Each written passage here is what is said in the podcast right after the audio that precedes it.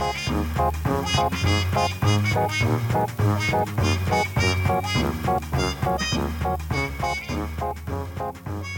สดีค่ะ วันนี้ก็มาพบกับพวกเรา LLB Radio ในรายการ I Rest My Case Podcast นะคะ รายการที่พวกเราจะนำประเด็นกฎหมายมาคุยกันแบบง่ายๆ เนาะให้แบบหลายๆ คนได้เข้าใจกันเผื่อจะมีเรื่องอะไรที่น่าสนใจแล้วก็ใกล้ตัวด้วยนะคะ ก็วันนี้นะคะเป็น EP ที่ 3 แล้วนะคะ แล้วก็เป็น EP ที่พิเศษมาก ๆ เลย เพราะว่าเรามี host ใหม่ถึง 2 คนค่ะ ก็เดี๋ยวขอแนะนำตัวก่อนเลยนะคะปายนะคะ เป็น host ใหม่คนแรกที่เราจะมาเจอกันในรายการวันนี้ แล้วก็ขอฝากเนื้อฝากตัวด้วยนะคะ ยินดีที่ได้รู้จักทุกคนนะคะ เพราะว่าปายอะจะมาเป็น host ประจำของรายการนี้ค่ะ แล้วไหนอีกคนที่มาเป็น host พิเศษวันนี้แนะนำตัวหน่อยค่ะ ครับ สวัสดีครับภูครับเป็นโฮสต์ใหม่ของ LB Radio เหมือนกันครับ ก็ถ้าเกิดมีข้อผิดพลาดประการใดก็ต้องขอโทษด้วยนะครับ ใช่ค่ะเพราะว่านี้ก็คือเป็นพอดแคสต์แรกในชีวิตที่เราสองคนทำเลยใช่ปะภูใช่ ไม่เคยทำเลยค่ะ แต่ก็โอเค เตรียมตัวมาอย่างดีนะคะ ก็เป็นไงบ้างภูแบบว่าจะคลายล็อกดาวน์แล้วได้ไปเที่ยวไหนมาปะก็ล่าสุดนี้ได้ออกไปกินข้าวกับที่บ้าน ได้ไปกินแบบในร้านเลย เพราะว่าเฮ้ยเขาคลายเคอร์ฟิวแล้ว เออดีแต่ก่อนก็สั่งแกร็บสั่งอะไรอย่างงี้ใช่ ใช่ กินแต่ที่บ้าน เออ แล้วแบบเวลาที่แบบเดินเข้าไปในร้านเนี่ยได้แบบสังเกตเห็นอะไรปะก็ก็คิวยาวมากเลยนะล่าสุดที่ไป เพราะว่า เพราะว่าหลายคนน่าจะใช้ชีวิตเหมือนปกติแล้วแหละอ๋อคิวยาวโหได้อ่านสคริปต์วันนี้มาหรือเปล่าอะอะอ่านอ่านแล้ววันนี้เราคุยกันเรื่องอะไร ภาษีฝ้ายไงเออเราคุ ยกันเรื่องป้ายไงแล้วที่เมื่อกี้เราถามว่าแบบเห็นอะไรไหมก็แบบอยากจะให้ตอบว่าป้ายไง เราจะได้โยนเข้าพอดแคสต์ได้ยังไงอ่าขอโทษไม่เป็นไรสมสมมติว่าครูตอบว่าป้ายนะโอเค เห็นป้ายใช่ปะแล้วครูรู้ป่าว่าเขาติดป้ายเนี่ยร้านอะต้องเสียภาษีด้วยนะตัวป้ายอะนะอืมไม่ไม่เคยได้ยินเลยอะปกติก็เห็นแต่แบบที่เสียภาษีกันธรรมดาที่พ่อแม่เสียรายปีอืมอะไรอย่างนี้ อืมใช่คือการติดตั้งป้ายหน้าร้านก็แบบเป็นเรื่องปกติใช่ป่ะแบบสมมติเรามีร้านอาหารอะไรอย่างเงี้ยเราก็อยากติดป้ายให้คนรู้ว่านี่แบบร้านเราแล้วก็แบบตามมาถูกใช่ป่ะแต่แบบมันน่าจะน้อยคนเนาะที่จะรู้ว่าจริง ๆ ป้ายเนี่ยมันจะต้องเสียภาษีด้วย เพราะฉะนั้นพอดแคสต์ของเราวันนี้ก็เลยจะมาคุยเรื่องนี้กันนะคะ เรื่องภาษีป้ายอะแต่ก่อนที่เราจะไปเจาะลึกเรื่องภาษีป้ายเนี่ยมาคุยเรื่องภาษีแบบโดย ทั่วไปกันดีกว่า ในเมื่อกี้เห็นครูบอกว่ารู้จักภาษีชนิดอื่น ๆ ภาษีที่พ่อแม่ต้องเสียใช่ไหมคะไหนแบบลองแบบอธิบายเรื่องภาษีคร่าวๆให้หน่อยสิ ได้ครับก็ภาษีเนี่ยแบ่งเป็นสามประเภทหลักๆเนาะภาษีประเภทแรกเป็นภาษีจัดเก็บจากรายได้ เช่น ภาษีเงินได้บุคคลธรรมดา ภาษีเงินได้นิติบุคคล ภาษีเงินปิโตรเลียม ซึ่งรัฐเนี่ยสามารถจัดเก็บได้โดยตรงจากผู้ต้องเสียภาษีเลย อืมก็คือผู้ต้องเสียภาษีคือใครนะ มีบุคคลธรรมดากับนิติบุคคลใช่ปะใช่บุคคลธรรมดาก็จะเป็นเหมือนที่พูดไปเมื่อกี้คือแบบ ที่ต้องเสียรายปี มีรายได้มีเงินเดือนนี้ถ้าถึงเกณฑ์น่ะที่ต้องเสียภาษีก็จะต้องเสียชำระเป็นรายปี ส่วน ส่วนนิติบุคคลก็พวกบริษัทหรือว่าห้างหุ้นส่วน เก็บกำไรพวกนี้อ่าก็คือมีนิติบุคคลกับบุคคลธรรมดาจะต้องเสียภาษีทางตรงคือรัฐเก็บที่เขาเลยใช่ไหม โอเค แล้วมีอะไรอีก ก็ประเภทที่สองจะเป็นประเภทที่เก็บจากรายจับจ่ายใช้สอยหรือการบริโภค ซึ่งรัฐเนี่ยไม่สามารถเก็บได้โดยตรงจากผู้บริโภคนะ แต่ว่าต้องเก็บผ่านผู้ประกอบการ เช่นที่เราเห็นกันบ่อยๆก็พวกภาษีมูลค่าเพิ่มเอยภาษีศุลกากร ภาษีสัมปทานมิตรพวกนี้เลยเรียกอย่างว่าภาษีทางอ้อมอ่าก็คือเหมือนใช่เวลาที่เราไปกินร้านอาหารใช่ป้ะแบบรัฐเขาก็คงจะมาแบบเก็บทุกคนที่ไปกินไม่ได้ใช่ไหมเขาก็เหมือนแบบ เก็บที่ทางร้านที่คนขายเลยเนาะแต่คนขายเขาก็ไม่อยากเสียตังค์ฟรีๆไงเขาก็เลยจะมาเก็บจากลูกค้าทีละคนทีละคนคนละแบบเจ็ดเปอร์เซ็นเจ็ดเปอร์เซ็นอะไรอย่างนี้ใช่ไหมใช่ประมาณนั้นก็เลยเป็นการเก็บทางอ้อมไปอืมแล้วก็ประเภทสุดท้ายเป็นภาษีที่มุ่งเก็บจากทรัพย์สินอย่างใดอย่างหนึ่ง เช่น ภาษีโรงเรือนและที่ดิน ภาษีป้าย ภาษีบำรุงท้องที่ ซึ่งก็ภาษีป้ายก็อยู่ในภาษีประเภทสุดท้ายนี้ ซึ่งทั้งหมดเนี่ยสามประเภทอะ รัฐเขาได้คิดกลไกการเก็บภาษีนี้มา ก็เพื่อที่จะเอาเงินภาษีเนี่ยไปพัฒนาประเทศประมาณนั้น อืมโอเค เข้าใจละเรื่องภาษีงั้น เราก็มาดูอีกส่วนกันดีกว่า วันนี้เราคุยกันเรื่องภาษีป้ายใช่ไหมอะงั้นป้ายคืออะไรอะไหนป้ายคืออะไรภูคิดว่าป้ายคืออะไร ป้ายเหรอถ้าถามตรงๆก็ป้ายก็ตรงตัวมากป้ายก็คือป้ายประมาณนั้นแล้วป้ายก็คือป้ายคืออะไร ก็แบบที่ตามเห็นตามท้องถนนหรือว่าในห้างอะไรอย่างนี้ โอเคเอองั้นถ้าอ่าถ้าสมมติว่าเราหยิบกระดาษมาใช่ปะแล้วหยิบปากกามาเขียนว่าคลิกมีแล้วแบบเอาไปแปะบนหลังปูอย่างเงี้ย แบบเรียกว่าป้ายปะเราต้องเสียภาษีให้รัฐปะทำอย่างนี้มันก็น่าจะเป็นป้ายสักอย่างนะ แต่ว่าไม่น่าต้องเสียภาษีไหมป้ายแบบนั้น อืม ถ้าถ้าต้องเสียภาษีมันจะแบบ ไม่ค่อยแบบ reasonable ใช่ไหม โอเคใช่งั้นเดี๋ยวเรามาดูดีกว่าว่าทางกฎหมายเนี่ยเขาแบบให้คำนิยามป้ายยังไงและภาษีแบบไหนป้ายแบบไหนที่เขาจะเก็บภาษีบ้าง โอเค ถ้าในทางกฎหมายนะคะ เราจะดูจากพระราชบัญญัติภาษีป้าย พศ 2510 ค่ะ มาตรา 6 เนี่ยบอกว่าป้ายคือสิ่งที่แสดงชื่อ ยี่ห้อ หรือเครื่องหมาย ไม่ใช่แค่แสดง 3 อย่างนี้นะ จะต้องแสดงแล้วก็นำไปใช้ในการประกอบการค้า หรือประกอบกิจการอื่น ๆ ก็ได้ แต่ว่าเป็นการแบบ เพื่อหารายได้หรือว่าเพื่อโฆษณาการค้าหรือกิจการของตัวเอง อืมป้ายเนี่ยก็จะเป็นป้ายได้หมดเลยนะ ไม่ว่าจะเขียนไว้บนวัตถุใด ๆ แบบบนกระดาษบนใบไม้ บนผ้าบนสำลี บนทราย บนหิน แล้วก็เป็นเครื่องหมายหรือเป็นภาพเป็นสัญลักษณ์ หรือว่าเราจะใช้วิธีการแกะสลักจารึก หรือทาเป็นอักษรเลือดโลหิตอะไรอย่างเงี้ยก็คือเป็นป้ายได้หมดเลยแล้ว ที่สำคัญอีกอย่างหนึ่งคือหนึ่งป้ายเนี่ยคือหนึ่งด้านนะ หมายความว่า สมมุติว่าเรามีกระดาษ A4 แล้วเราเขียนสองหน้าเนี่ย เราก็จะต้องเสียภาษีทั้งหมดสองครั้งงั้นอย่างนี้ไหนลองกลับมาดู ป้ายคิดมีที่บนอยู่บนหลังภูนี่คือเป็นป้ายปะก็ถ้าตามที่ปายอธิบายมาเมื่อกี้เนาะตามกฎหมายพรบภาษีป้ายก็ไม่ใช่ป้ายที่ต้องเสียภาษี เพราะว่าจุดประสงค์เนี่ยมันไม่ตรงกันใช่ไหมไม่ได้มีเพื่อการโฆษณาได้ค่ะหรือว่าอะไรงั้นต่างๆก็โอเคงั้นก็แปลว่าทำได้เนาะแกล้งเพื่อนได้ไม่ต้องเสียภาษีใช่ไหม ใช่ภาษียังไม่เสียแน่ แต่ว่าเสียเพื่อนอันเนี้ยไม่แน่นะ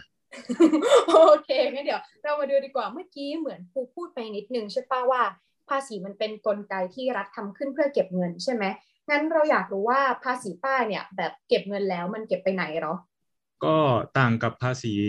ประเภทอื่น ๆ ตรงที่ว่าภาษีประเภทอื่นๆเนี่ยเก็บไปแล้วมันจะเข้าส่วนกลางของประเทศ แต่ว่าภาษีป้ายเนี่ยมันเป็นแค่ภาษีท้องถิ่น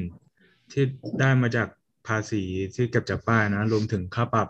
อะไรมันนะก็จะเข้าข้าราชการส่วนท้องถิ่นนั้นๆเลย อ่างั้นน่าตอนนี้เราน่าจะเห็นภาพรวมของภาษีป้ายแล้วนะคะ ว่าแบบเป็นอะไรยังไงแล้วคือแบบ เราก็จะเห็นได้ว่าจริง ๆ อะ มันเป็นเรื่องใกล้ตัวผู้ประกอบการมากเลยนะ เพราะว่าแบบไม่ว่าเราจะเขียนอะไรลงบนอะไร อย่างที่เราบอกเขียนบนหินก็ได้เขียนบนอะไรก็ได้ ถ้ามันมีวัตถุประสงค์เพื่อการโฆษณาเนี่ย มันจะถือว่าเป็นป้ายใช่ไหมคะ แล้วที่สำคัญคือเมื่อกี้เหมือนได้ยินภูพูดแวบๆด้วยว่าจะมีค่าปรับใช่ไหม เพราะฉะนั้นเรามาดูกันดีกว่าค่ะว่ากฎหมายเนี่ยมันเป็นยังไง เราต้องทำยังไงบ้าง เราถึงจะแบบทำถูกกฎหมายจะได้ไม่โดนเสียค่าปรับกันเนาะอ่าก็สำหรับผู้ที่ครอบครองป้ายหรือว่าผู้ประกอบกิจการก็ดีนะจะรัฐเนี่ยได้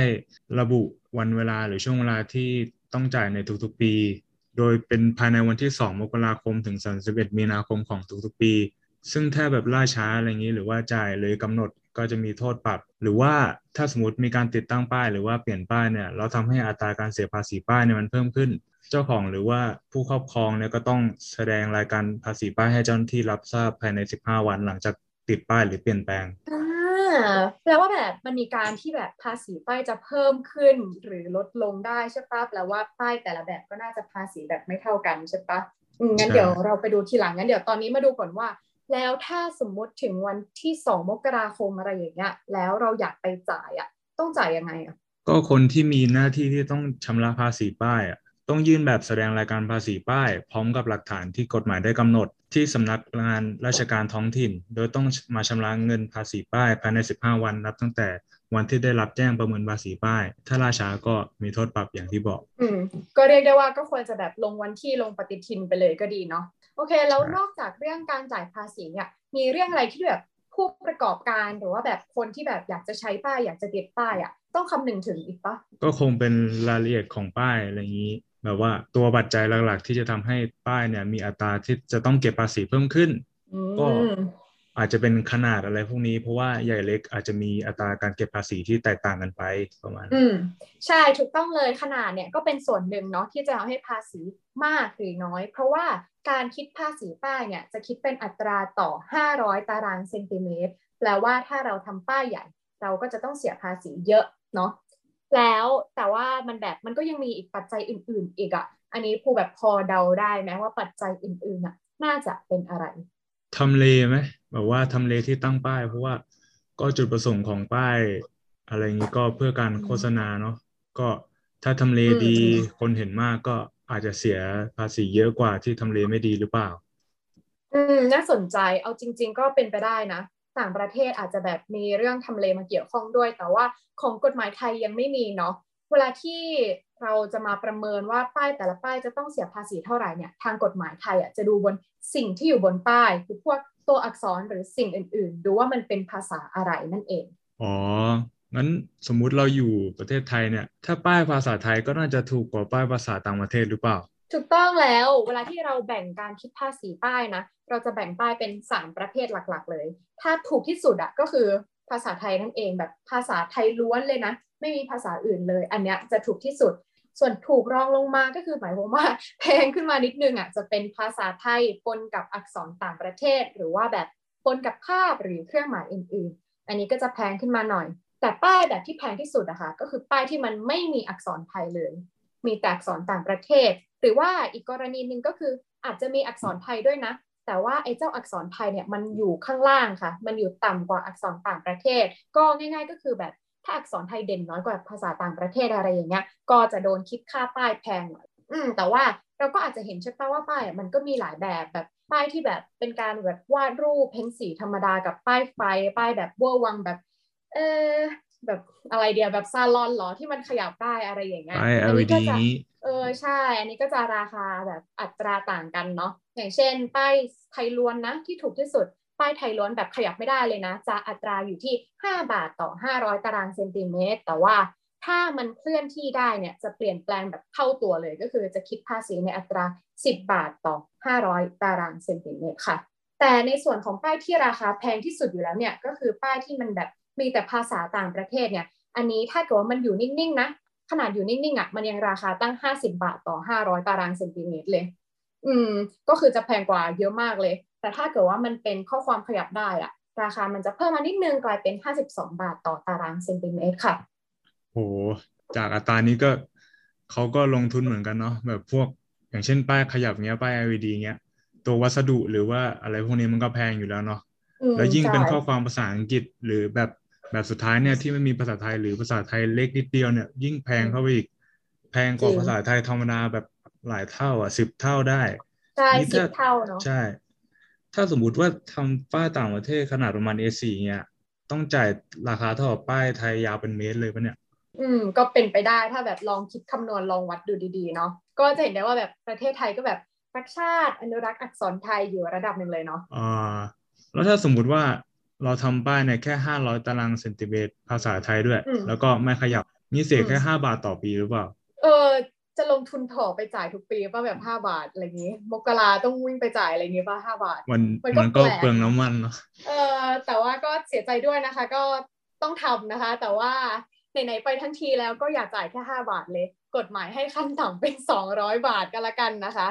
คือเขาจะมีกฎค่ะว่าป้ายทุกประเภทเนี่ย เมื่อคำนวณพื้นที่แล้ว ถ้ามันต้องเปียเสียภาษีต่ำกว่าป้ายละสองร้อยบาท จะให้เสียเป็นสองร้อยบาทเนาะอืมเพราะฉะนั้นก็ก็ดีเผื่อจะเสียดายค่าน้ำมันน้อยลงไหมไปทั้งทีเนาะโอ้ก็คือใช่ยังไงจะเสียก็คืออย่างน้อยขั้นต่ำแหละ ต้องเสียสองร้อยแหละใช่ทีค่ะนี้ก็ผู้ประกอบการอะไรก็ควรจะใช้ให้คุ้มเนาะแบบว่าคิดป้ายทั้งทีก็ดีไซน์ดีๆ ไปเลย อืม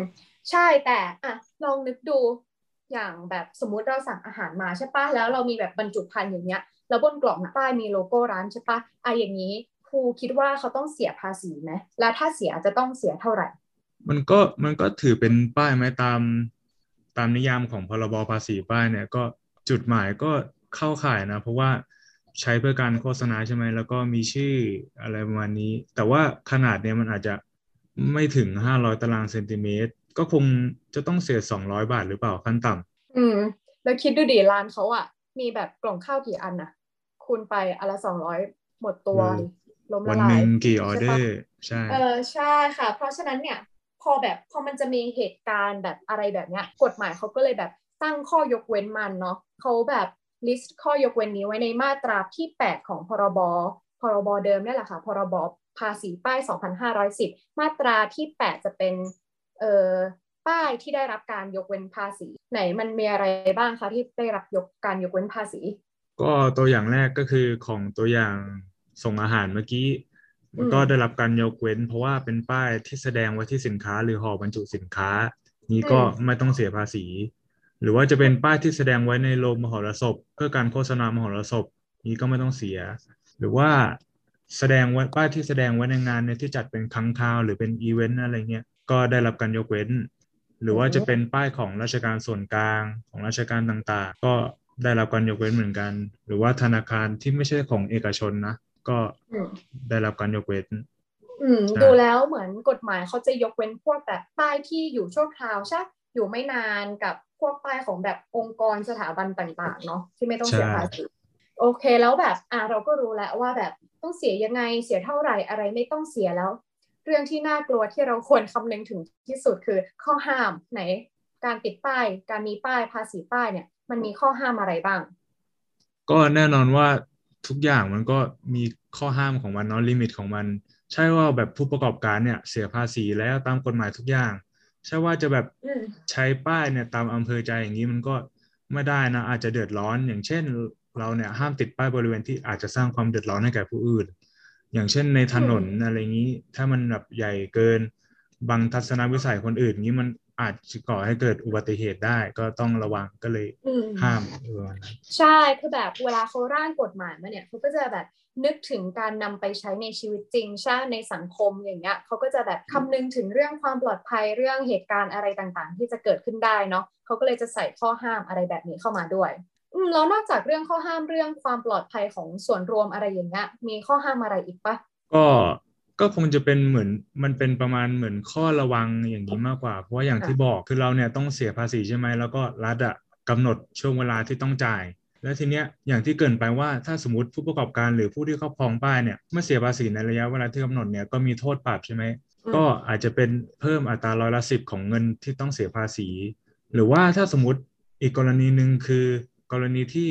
ติดตั้งป้ายแล้วแบบที่ทำให้เสียเอ่อเสียภาษีเพิ่มขึ้นเนี่ย ก็ต้องแจ้งให้ครบนะ อย่าห้ามหลีกเลี่ยงหรือว่าแบบแจ้งให้ต้องเสียภาษีแบบต่ำกว่าที่ควรจะเสียประมาณนั้น อืมก็คือแบบก็เราก็ต้องทำตามกฎด้วยเนาะห้ามเหลี่ยมใช่ไหมกฎหมายเขาก็แบบมีการป้องกันไม่ให้คนเหลี่ยม เพราะฉะนั้นเราก็แบบถ้าเป็นผู้ประกอบการต้องเสียก็เสียไปดีกว่าใช่ไหมไม่งั้นก็คือต้องเสียเพิ่มสิบเปอร์เซ็นต์เนาะใช่มันก็ไม่รู้จะเสียทำไมก็ จะจ่ายไปตามที่ระยะเวลาเขาได้กำหนดดีกว่าค่ะลงปันที่ในปฏิทินให้ดีด้วย จะได้ไม่ไปสาย โอเค แต่นอกจากนี้นะคะ กฎหมายก็ยังมีโทษอีกสำหรับคนที่มีการแบบเออไม่แจ้งการโอนป้ายหรือแบบขัดขวางการปฏิบัติงานของเจ้าหน้าที่ไม่ปฏิบัติตามคำสั่งของเจ้าหน้าที่อะไรแบบนี้นะคะ จะมีโทษจำคุกไม่เกิน 6 เดือน หรือมีการปรับประมาณแบบ 1,000 บาทถึงสูงสุดก็คือแบบ 20,000 บาทเลยก็มีค่ะ ใช่สำหรับผู้ประกอบการหรือผู้ที่จะติดตั้งป้ายก็ก็ควรระวังเนาะเพราะว่าภาษีก็เสียแล้วแล้ว ถ้าต้องมาเสียค่าปรับอะไรอีกนี้มันมันไม่คุ้มนะใช่ยิ่งช่วงนี้เศรษฐกิจก็แบบเออเราประหยัดตรงไหนได้ เราก็ควรแบบประหยัดเนาะใช่ค่ะ โอเค ก็วันนี้เราก็แบบรู้เรื่องภาษีป้ายกันไปพอสมควรเลยใช่ไหมตั้งแต่คืออะไรมีประเภทอะไรบ้างจ่ายยังไง ก็เรียกได้ว่าแบบเป็นความรู้ที่แปลกใหม่เลยเนาะ ใช่ หลาย ๆ คนมุมมองอาจจะเปลี่ยนเลยนะ อย่างผมเนี่ยสมมติไปห้างเห็นป้ายต่างๆ ก็อาจจะคิดว่า เอ้เขาไม่ได้ทำเพื่อตกแต่งอย่างเดียวแล้ว บางทีเห็นดีไซน์เนี่ยมินิมอลหรือเปล่า อาจจะไม่ใช่นะ เห็นตัวอักษรไทยเล็ก ๆ ก็อาจจะแบบอยากเสียภาษีน้อยๆ อะไรงี้ก็เป็นได้ เออวันหลังผูก็คือแบบพกไม้บรรทัดพกเครื่องคิดเลขไปวัดแล้วนะ ว่าเขาต้องเสียภาษีป้ายเท่าไหร่ใช่ไหมก็ก็มันส่วนใหญ่ความรู้พวกนี้ผู้ประกอบการหรืออะไรพวกนี้น่าจะ รู้กันอยู่แล้ว แต่ว่าแบบอย่างพวกเราเนี้ย คงแบบไม่ได้ติดตามอะไรอย่างนี้มาก ก็น่าจะเป็นประโยชน์อยู่ไม่มากก็น้อยเลยใช่ก็จริง ๆ หวังจริง ๆ ว่ามันจะเป็นประโยชน์ให้คนที่เข้ามาฟังนะ ไม่ว่าจะแบบเป็นคนธรรมดา หรือว่าผู้ประกอบการแล้วก็ดีหรือคนธรรมดาที่แบบกำลังคิดจะประกอบการ แล้วก็แบบคิดว่าเราจะต้องทำอะไรเกี่ยวกับป้ายเนาะจะได้แบบมีความเข้าใจพื้นฐานเรื่องนี้ไปบ้าง โอเคค่ะ อืม แต่ว่าวันนี้เราก็จบกันแล้วคงเพียงเท่านี้เนาะ ไหนครูแนะนำซิว่าเขาจะติดตามเราได้ทางไหนบ้าง ก็ผู้ฟังนะครับสามารถติดตามพวกเราได้ทางช่องทาง IG YouTube Spotify Facebook เพียงเสิร์ชคำว่า LB Radio ได้เลยนะครับ ใช่ค่ะ ก็วันนี้เราก็คงต้องลากันไปเท่านี้จริง ๆ แหละ แล้วก็อย่าลืมมาติดตาม LLB Irish My Place Podcast EP หน้าด้วยนะคะ ขอบคุณค่ะ ขอบคุณครับ Thank you.